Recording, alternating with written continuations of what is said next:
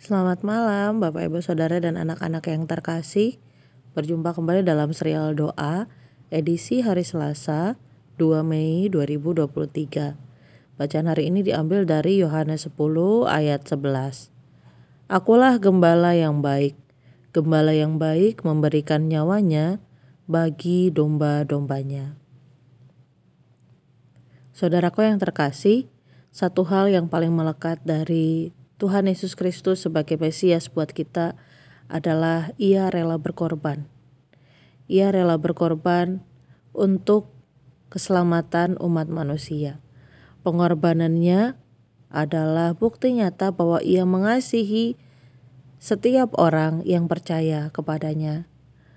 Kasihnya bukan diberikan karena orang lain mengasihi dia, tetapi meskipun orang lain membenci dia, orang lain tidak mengerti apa yang ia katakan, apa yang ia ajarkan, tetapi ia mau mengasihi mereka sampai mengorbankan nyawanya.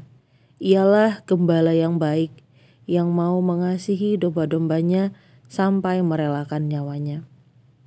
Ketika kita berkata bahwa kita mengasihi seseorang, kita mengasihi keluarga kita, kita mengasihi sahabat kita, kita mengasihi setiap orang yang diperjumpakan Tuhan dengan kita, maka kita harus siap ketika Tuhan meminta kita untuk berkorban bagi mereka.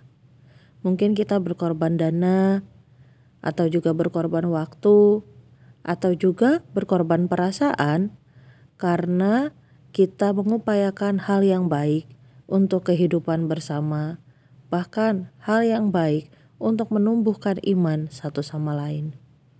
Kalau kita masih enggan berkorban, kalau kita masih hanya mencari jalan yang aman-aman saja, jalan yang menguntungkan kita, pilihan-pilihan tindakan atau pilihan-pilihan keputusan yang menguntungkan kita saja, tanpa mau belajar berkorban, Mungkin kita belum mengasihi orang lain, kita masih mengasihi diri kita saja.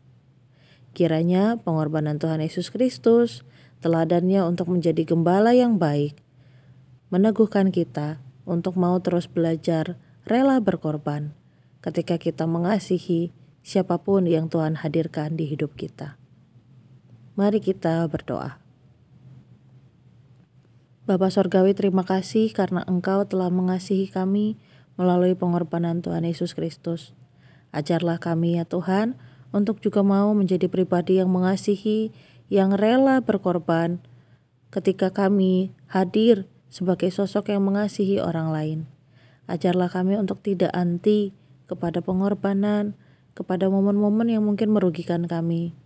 Dan ajarlah kami untuk terus rela dipakai Tuhan, menjadi cara Tuhan untuk mengabarkan kasih dan melembutkan hati orang lain. Terima kasih ya Bapa, demi Kristus Yesus kami berdoa. Amin. Saya Penatua Esther Novaria, selamat malam. Tuhan memberkati.